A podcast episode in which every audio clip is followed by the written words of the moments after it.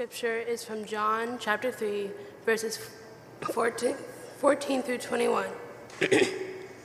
Just as Moses lifted up the snake in the wilderness, so must the human one be lifted up, so that everyone who believes in him will have eternal life.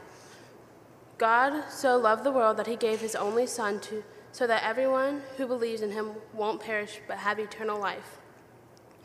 God did not send his Son into the world to judge the world, but that the world might save, be saved through him. Whoever believes in him isn't judged.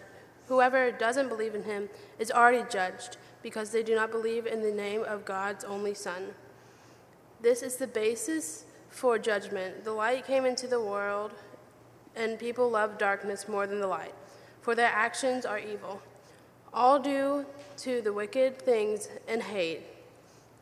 The wicked things hate the light and don't come to light for fear that their actions will be exposed to the light. Whoever does this, does the truth, comes to light, so comes to the light, so they can't, that it can't be seen through their actions. Where done is God. Word of God for the people of God. Thanks be to God.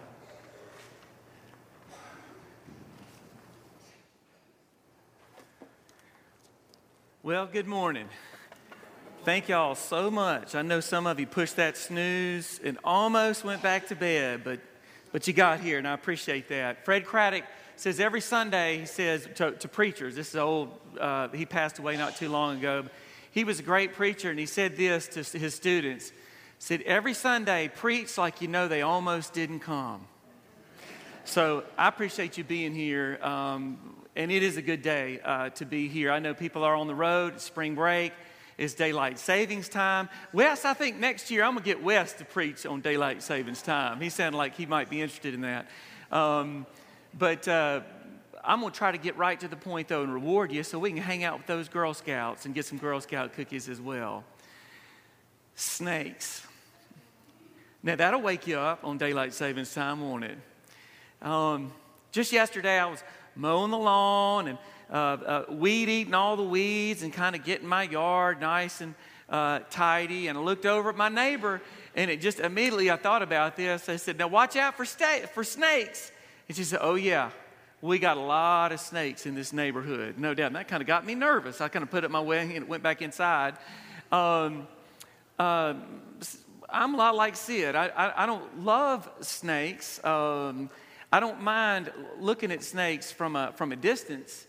I remember ruining a canoe trip on the Okatoma about eight years ago. Me and Jen and Trip and Susanna got in the canoe and, and the, it was sort of low and we were kind of plowing through a little bit. And it was about this time of year, maybe in April, and I said, Ooh, we might see a snake or two. It'll be cool, won't it? And boy, they all just kind of got out and said, That's it, we're going home. We're not going to do that. We're not going to do that at all. Um, it might be a little bit early and a little bit cool yet to see snakes, but you know you're going to see them. I mean, we, we live in a part of the country and a part of the state where there are lots of little slithery uh, creatures uh, coming on the ground. I have a preacher friend who uh, used to be a third grade teacher. And one day, uh, the schedule abruptly changed, and at lunch, she knew she was going to have her kids about 20 minutes longer than she had planned. And um, she asked all her teachers, said, I have got nothing. I've, I mean, what can I do? Because, you know, you, you got to plan every minute of a third grader's life in school. You teachers know that. And they said, Oh, just ask them if they've ever seen a snake. If you do that, they will go on and on. And she didn't believe it until she asked them if they had any snake stories. And every hand went up, including the kids that never talk in class. We've all got snake stories, no doubt.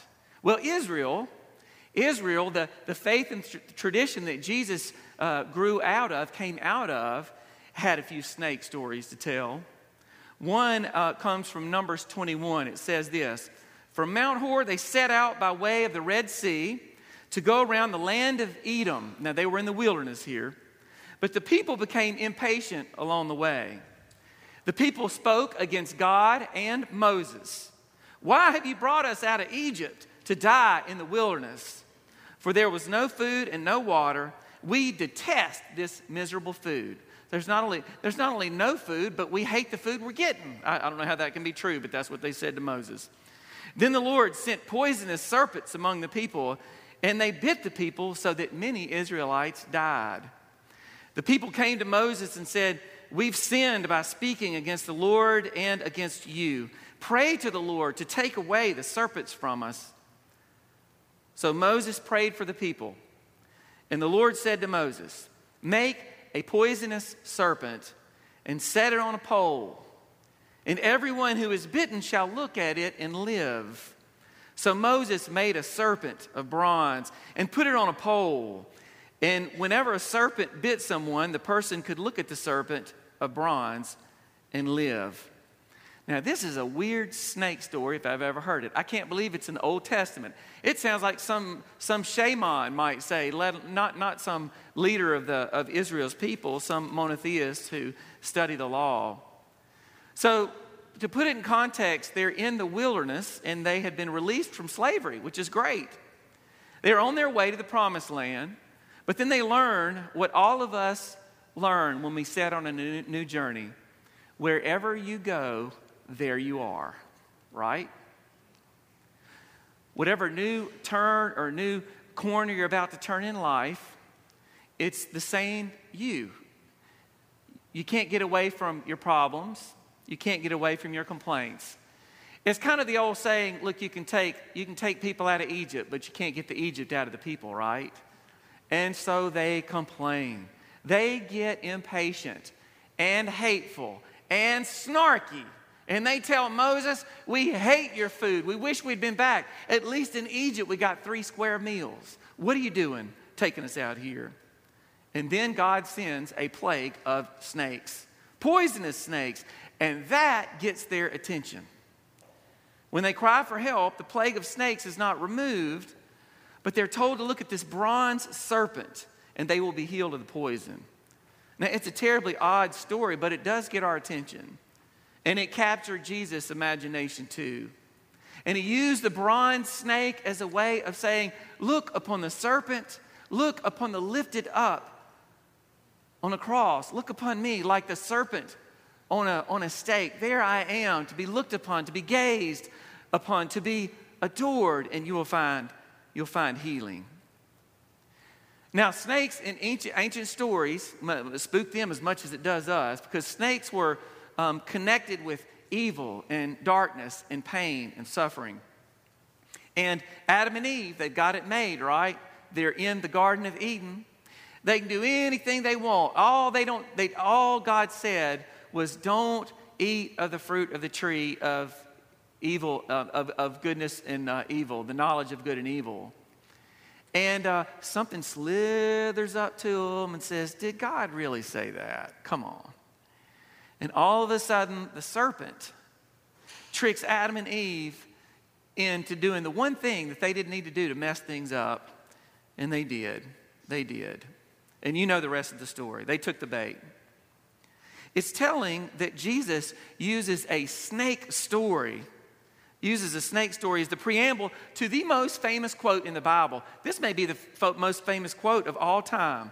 I bet you know it. For God so loved the that he gave his only so that whoever what believes in him will not but have etern- everlasting life eternal life. Today's theme continues on the theme of weightlifting. And boy do we need the, the, the weight of death taken off of our shoulders. The weight of death going from death to life.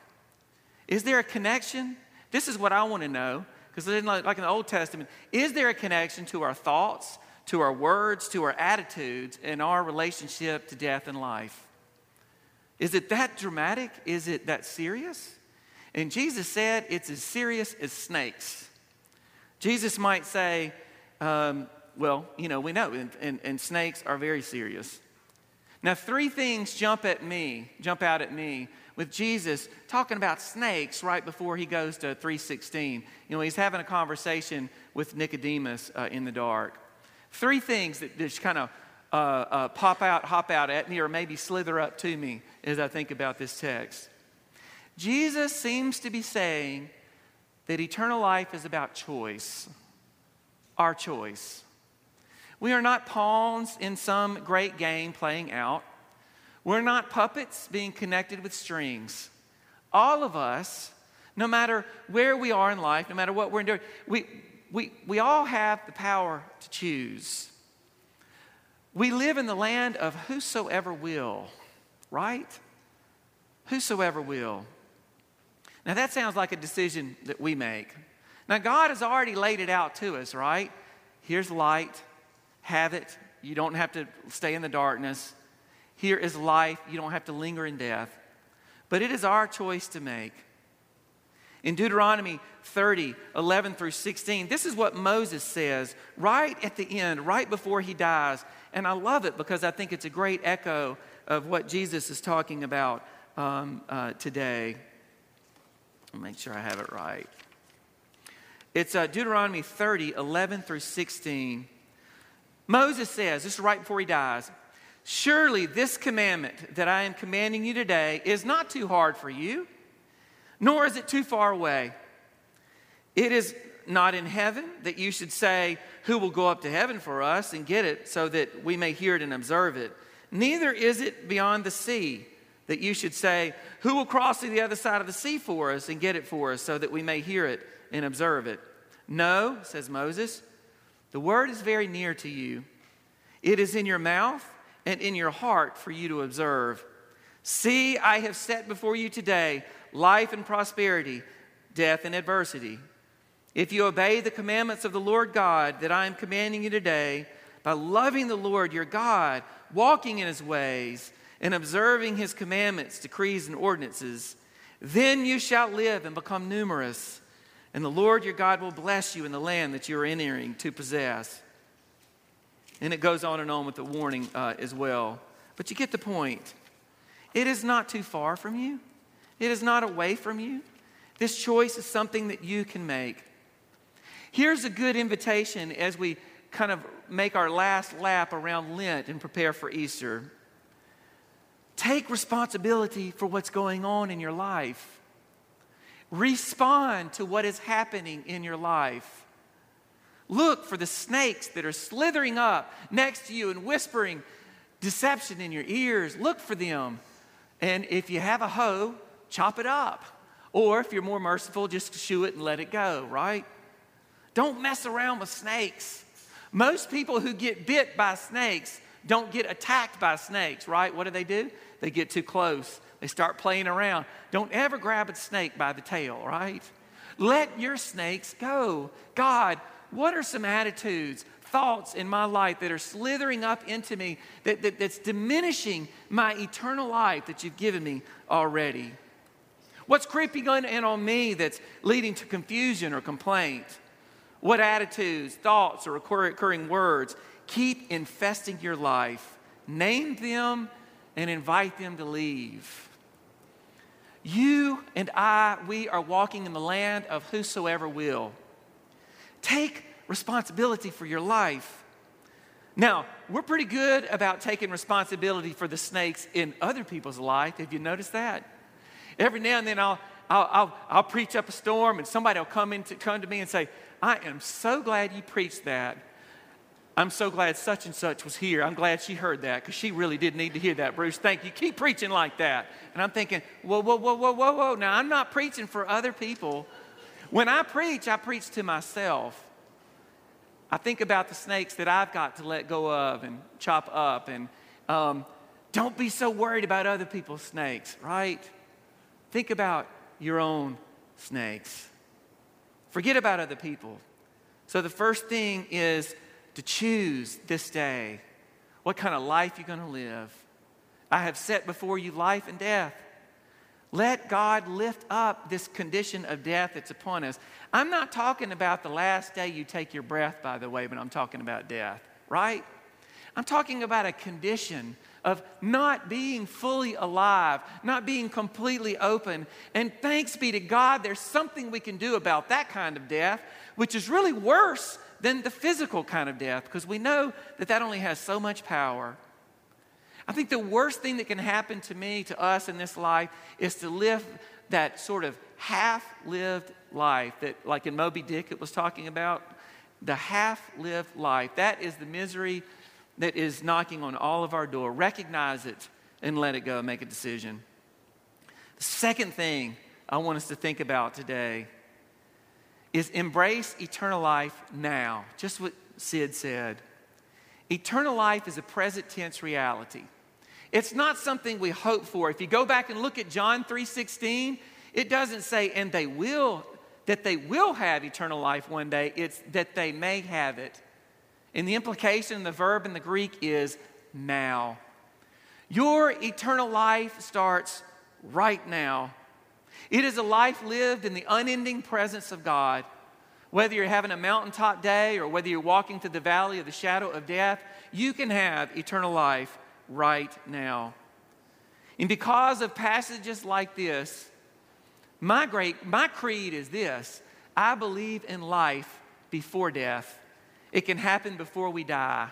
Oh yeah, life after death too. But don't wait until you die to live. Live now. God has an immense love for this world. For God so loved the world, not the next one, but this one. God didn't wait, send Christ, send the embodied presence of God, flesh and blood to us at a future date, but now, in this life, God so loved this world. I guess it's a matter of perspective. It's a matter of perspective. If you look at that word, it kind of tells you everything you need to know. Perspective. Per means through. Spective is spectacle or uh, separe, the Latin word, and it's basically to see, to see through. What, how, what are you looking through to see life? Isn't it interesting that both the snake in the Old Testament was both the source of poison and toxicity and the source of truth and forgiveness and love? See, People can look at the same thing and see very different things in their life because it's a matter of your perspective. What are you looking through? Like, what does your windshield look like in your faith? And is it time maybe to take that squeegee and pull some things off? Because after a while, the windshield gets so dirty in our life that we think we're looking at creation when we're really looking at dead, looking through dead bugs. And sometimes our perspective needs uh, to change? Well, the choice is yours. The ball is in your court. So make the right choice. Take responsibility for your life, not other people's life. Like row your own boat, let other people row theirs. Kill your own steaks, and let other people kill theirs. Make the choice. Remember today that eternal life starts now. You may not feel like a floating angel with wings, but I'm telling you, the rest of your eternal life starts today. And the people that you love, they are eternal creatures created in the image of God, the very image of God. Some of this stuff, like sort of late in this scripture, boy, there's a lot of condemnation and judgment going on. But you remember this that all that judgment, condemnation is not coming from God. It's coming from us, us who are trying to be God, trying to take back that center tree of the good and evil, not noticing that slither snake. You see, God is asking us to believe and trust that what Jesus says about God is true yesterday, today, and tomorrow. And what is that truth? Our God is not some lightning bolt striker waiting to strike you down. In fact, God is just the opposite, says Jesus. Jesus Christ revealed that God is merciful and loving and patient with you, with me, and even with the people who are surrounded by snakes right now. Believe God and trust Trust that God is who Jesus says He is. Start your eternal life right now. And take responsibility. You make the choice. That is an awesome Lenten invitation for all of us. So, does anybody here have any good snake stories? Whatever they are, let them go. Get rid of them. Christ has got better things in store for you and for me. Let's pray. Oh, Jesus, uh, like the rain that was hitting the roof just a few minutes ago, God, you have lavished your love upon us. Even on this rainy daylight savings time day, we can, we can see that and we can feel it if we choose to. God, if need be, give us corrective vision surgery. Help give us a new perspective and help us to see to look down and see where the snakes may be, but even more important, to look up and to see what you lifted up for each of us and all of us. Lord God, thank you that you love the world so much that you gave your only Son, that whosoever believeth on him shall not perish, but have eternal life now. Amen.